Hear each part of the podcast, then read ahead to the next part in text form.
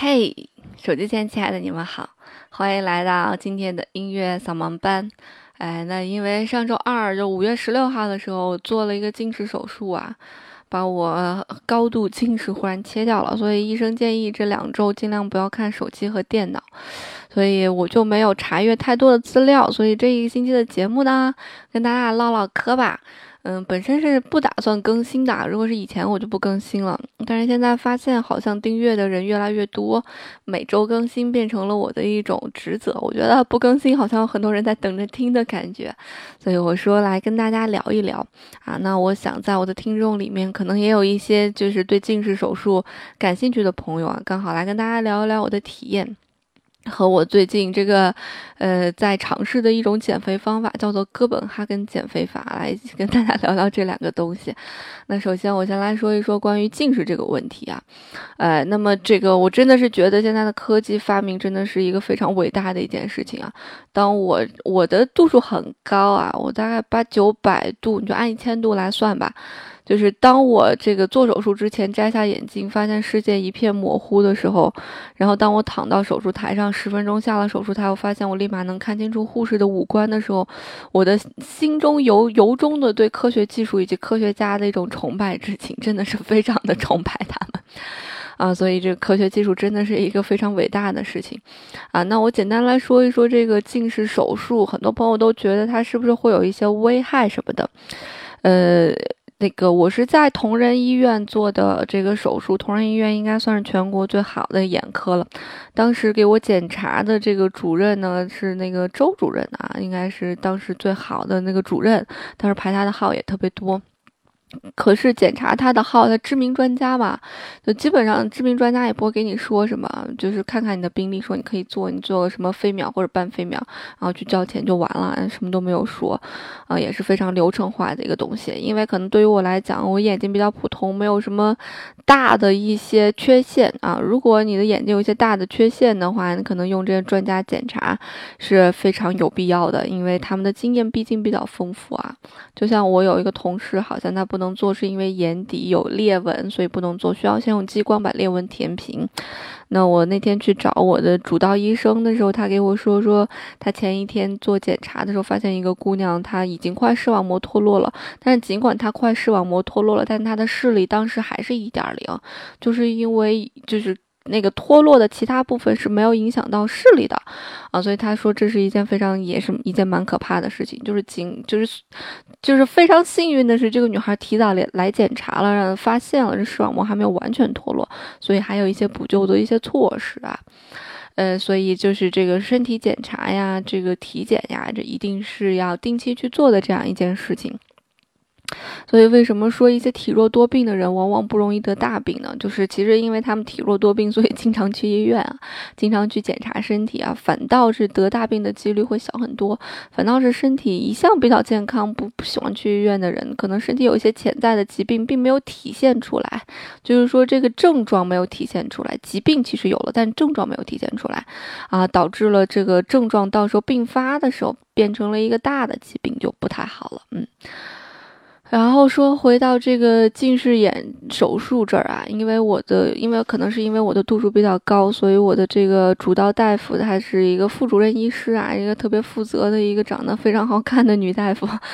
嗯，她就给我讲了很多。在我做手术前一排坐了十个人等待手术的时候，她唯独把我叫到了前面，给我说了一下手术的风险性。啊，可能是因为我是高度近视，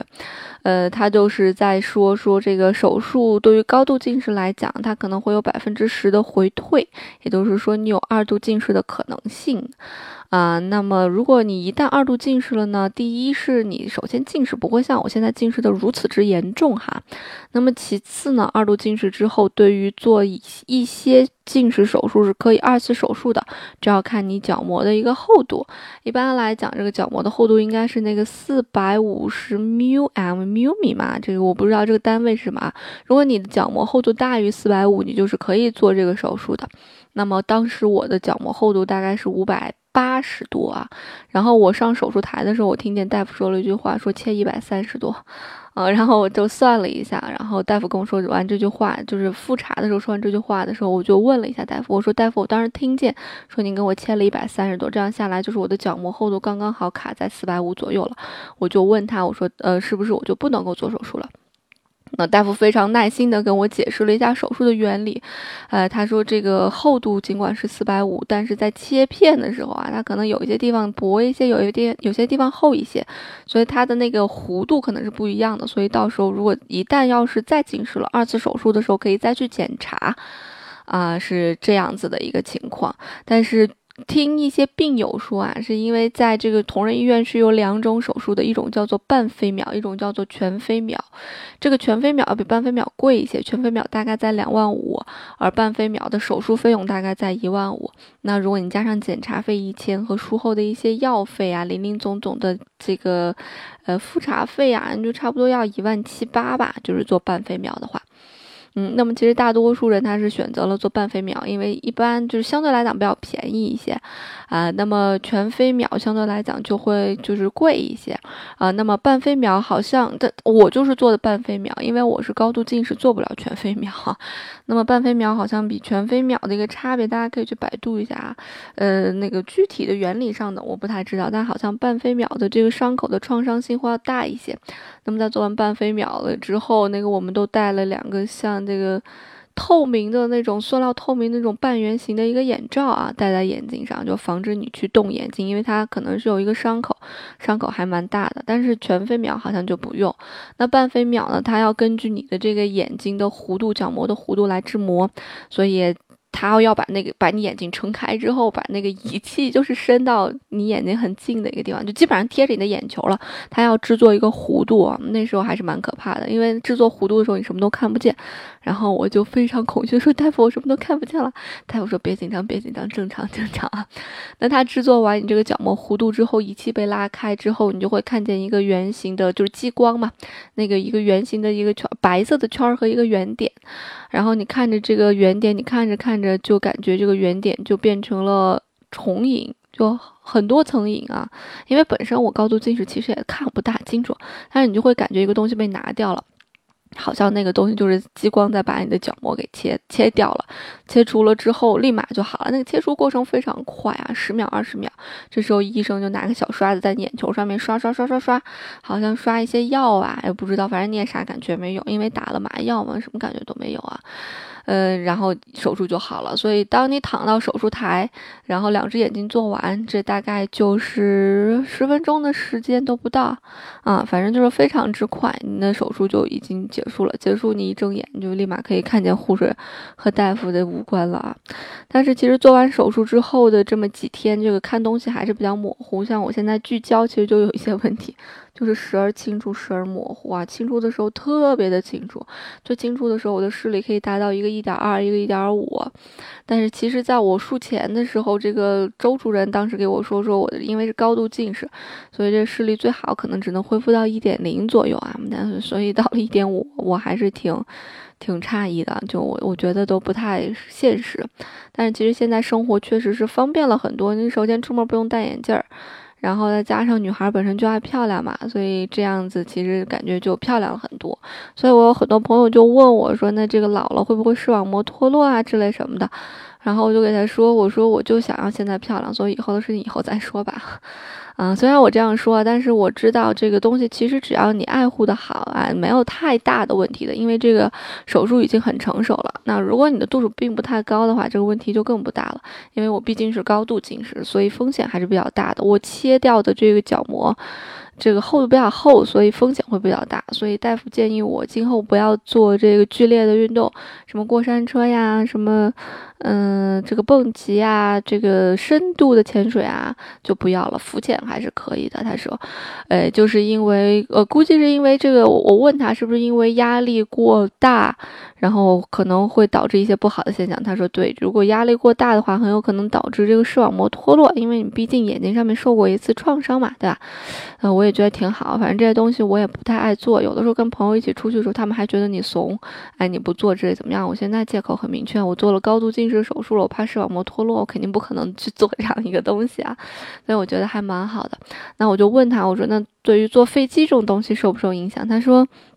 你尽量不要频繁的去做，就你偶尔做个一两次肯定没什么问题嘛，对吧？因为一两次这个眼睛肯定还是可以承受的。那你要是过多次的这个压力的一个急速的变化，就有可能导致这样一个意外嘛。所以这都是防患于未然啊，未雨绸缪这样一种感觉。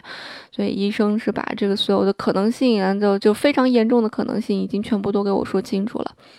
嗯，那么在做这个手术之后，至于这个视力会不会回退啊？我也问了大夫，我说我用不用做做什么眼保健操啊，买个护眼仪啊？哎，大夫非常轻描淡写说，我告诉你都没用。然后他说这个东西跟什么有用呢？是根据你这个眼睛自身的一个细胞的一个增生，好像是有用的。就是你刚做完的时候，眼睛肯定是现在非常干净的一个状态。那么你随着这个年限的一个增加呢，可能这个呃眼睛里面会分泌一些东西，大概就这么一个意思。啊，就可能会导致你的视力的二次回退啊，再次回退这样一个现象在。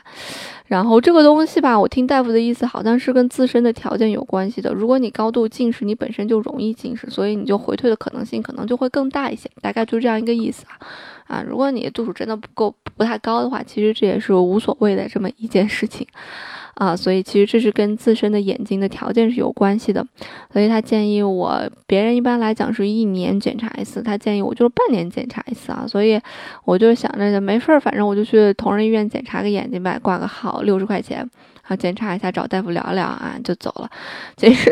这样你心里可能会更保险一些，因为一旦出现一个非常小的问题，你可以及时救治嘛，对吧？啊，这就是关于这个近视眼睛眼镜手术的这样一件事情啊，还是建议大家去一些大的医院去做吧，因为这个大的医院毕竟是有保障的。因为当时在做手术的时候，一下午进手术室，大概一起就进去了差不多将近有十个人，所以对于他们来讲，这是一个非常流程化的东西，技术也是一个极度成熟与稳定的东西。啊，所以还是好一些。我在做手术之前查了一些东西，就查了一些资料。我看见有一些在小小医院做手术的，可能会导致一些这个医生的技术不精，导导致感染啊。可能很多人都觉得这个东西其实是跟这个医生的这个手术方法这个没有关系。但是，嗯，我听医生的这个这个给我聊的这些事情，我觉得是跟这个医生的手术手法是很有关系的。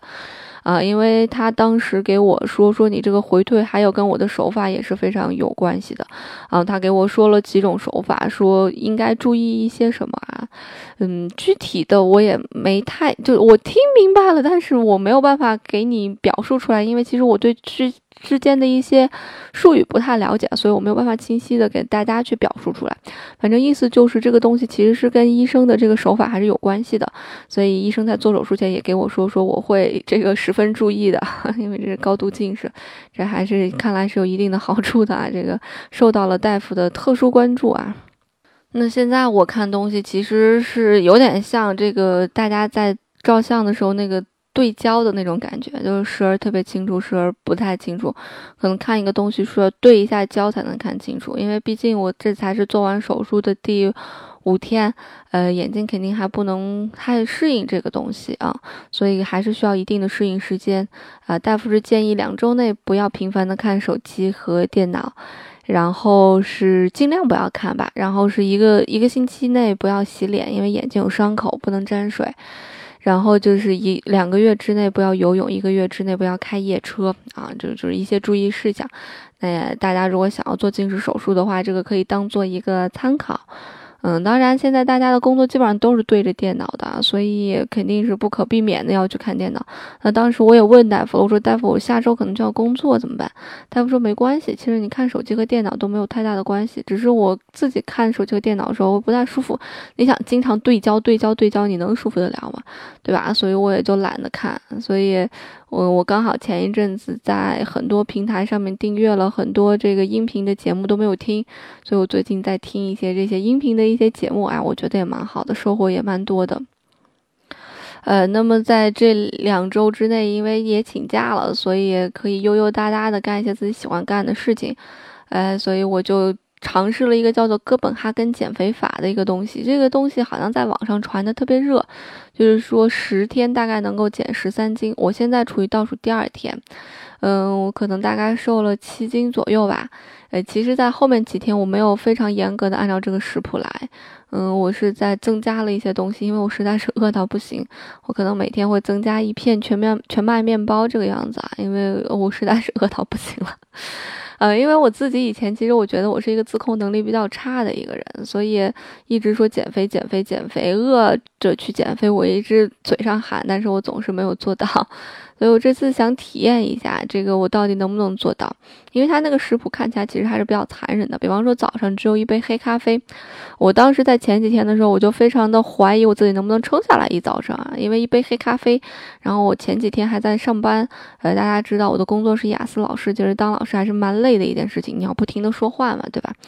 嗯，所以这就我就很害怕自己坚持不下来。但其实还好，前几天都坚持下来了，一点都不饿。就是当你这个信念比较。坚定的时候啊，你真的是可以做成很多事情。那我为什么想要尝试这个哥本哈根减肥法呢？其实我也并不是想说通过这个减肥法能减个十斤二十斤的，因为其实我个人的一个体质就是我的骨头很重，然后我掉秤基本不怎么掉，我自己心里非常清楚。就是我非常用力的跑五公里，晚上不吃饭，我有的时候都不掉秤，所以我当时也非常的绝望。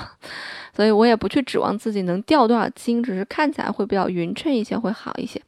嗯，那为什么我还要这么坚定不移的这个实施这个减肥法呢？就是因为我想尝试一下这个。改变一种生活状态是一种什么样的感觉啊？因为我之前也是一个喜欢吃大鱼大肉、喜欢吃甜食、喜欢吃脂肪含量比较高东西这么一个人，但是他这个哥本哈根的这个减减肥方法，它有肉啊，也有蛋奶的，没有淀粉，那它都是让你吃一些这个呃这个高蛋白低脂肪的东西，比方说鳕鱼呀、这个牛排呀，啊，它精选的一些羊排和一些鸡胸肉呀，这些东西对于大对就还有一些蔬菜之类的。所以这些等于是改变了一个我的一个生活方式啊，所以我觉得经过这么几天的改变生活方式，我觉得还蛮好的，因为身体比较轻松。你吃了很少那种脂肪和油腻的东西，你就会觉得哎，不，整个人都比较神清气爽一些。所以这是属于一种生活状态的一种改变。然后我就慢慢理解了我的有一些朋友啊，我有一些朋友也赚了一些钱。啊，然后他们就是有的时候闲的没事儿干，就会什么避斋，你知道吗？就大概这么五天十天不吃饭，或者长时间只吃素。我当时就很不理解他们，我就觉得他们是不是非常有病？但是我现在其实也慢慢能够理解了，就是他们这些人。嗯，其实就是事业有成了，然后就想寻找一些新鲜感。那其实我在哥本哈根也是寻找一些新鲜感，那他们也是在寻找一些新鲜感啊。这个新鲜感其实就是和自虐和自控是有关系的。其实任何一个成功人士，我觉得非常重要的一个品质，其实就是自控力啊。我知道我的自控力以前是有限的，所以我这次也想通过哥本哈根来那个锻炼一下我自己的一个自控能力，自控能力。啊，所以他们也是在锻炼自己一种自控力，所以长时间的不吃饭，看自己能不能控制住自己，以及体验一种新的这种，呃，身体的一种感觉啊。他们有些人就是觉得刚开始会很饿，但是到了后面，其实这种感觉还是非常之美妙的啊。啊所以你就会发现，很多事业成功的人，他们都会追求一些可能现阶段我们没有办法去理解的。比方说，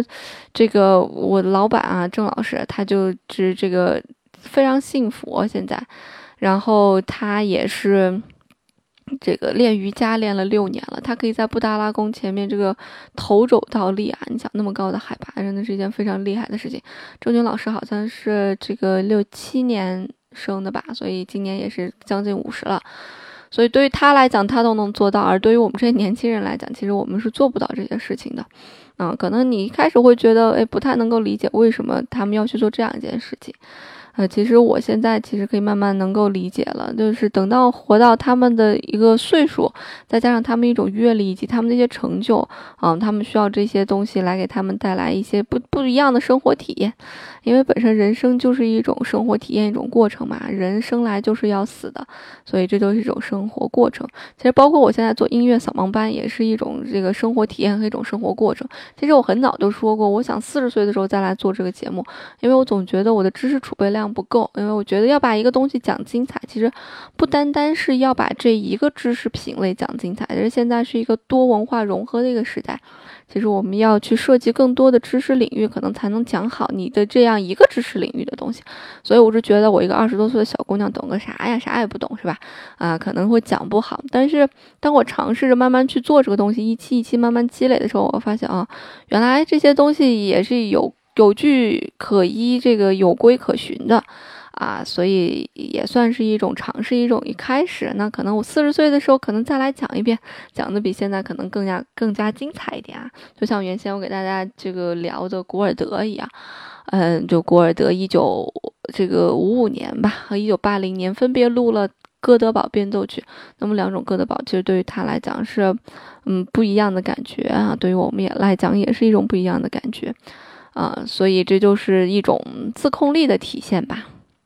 那我为什么要减肥啊？我是觉得对于一个女孩来讲，这个体型是给人的第一的一个印象。就不管你脸蛋长得多美啊，然后你这个一走形，有一个突出的小腹和突出的胃，呃，十米开外、五米开外看见你，人家就不会多看你一眼。但是不管你长得多丑啊，只要你前凸后翘、腰细啊、平坦的小腹、大长腿，你走在十米开外、五米开外，总是会有不同的眼光来注视着你的。所以，其实对于一个女孩来讲，能不能保持一个好的一个体型，是一种自控力的一个体现。这个好的体型，并不是代表瘦。我觉得，其实现在很多观念都不对。嗯，瘦的这个瘦啊，这个东西其实原原因特别多。有些人可能他就是天生瘦，他吃不胖。你也没办法，对吧？有些人可能是刻意减的很瘦，但是我觉得瘦并不是一个最好看的状态，就是，呃，体型好看才是一个最好看的一个状态。所以一味的减减肥就不吃东西，其实并不是一个最佳的一个状态，而是要结结合运动，我觉得才是最好的。所以，那个运动这种付出，再加上减肥的这种自控力啊，能培养出来一个非常好的体型。我觉得这个女孩的这个自控力。就是比较棒的啊，这个这个女孩起码是有一个自控力的女孩，就非常好啊，所以我现在正努力的在向这个目标而大步的迈进啊。所以所谓有得必有失嘛，就是你吃了甜食，你就可能会长痘，嗯，你就可能会变胖。那那你不吃这些东西，嗯，你就是饿着呗，就是馋着呗，对吧？那你又想吃还想瘦，那你就去锻炼呗，总得要付出一些东西的。就是我有一些学生也是一样，或者有一些我身边的朋友，就是想不劳而获啊，躺在那儿就天上。就掉馅饼啊，正正正正的砸到你嘴上，还砸的这个劲儿刚好，你刚还可以咬一口。那你咬一口是不是还得拿手接一下呀？对吧？你还得拿手蹬一下，总得是要有一些付出的。啊。哎，所以这就是我下定决心这个减肥，再加上锻炼的这么一个原因吧。好了，今天跟大家絮絮叨絮絮叨，其实聊了很多，嗯，一些生活体验的东西啊。我看下周我的眼睛的情况，然后来跟大家继续恢复更新节目。嗯，后续可能要跟大家开展一些跟基本乐理有关系的东西。其实，当你知道一些那简单的乐理的时候，你再去呃听作品，你可能听的会更专业一些吧。嗯，当然，这些乐理肯定也是些基本的一些知识啊，我也不会讲太难太深，大家肯定都是可以听懂的啊。我觉得这样子讲起来，可能大家会觉得嗯更专业一些哈。那么，那今天节目就到这儿啦。今天也没有任何歌给大家放，那就祝大家这一周愉快。然后下周应该是六一儿童节吧，那就儿童节快乐啦！那在我的微博上呢，现在每周都会有一次抽奖，要不就是抽钱，要不就是抽东西。上两周抽的钱，这周抽的钱包，呵 呵反正都跟钱有关系。嗯，然后这个以后还会基本上每周都会有抽奖吧。如果你有空呢，可以去我的新浪微博看一下，我的新浪微博叫兔小芳下划线方月。啊，音乐不迷路就在扫盲班，那我们下周见啦。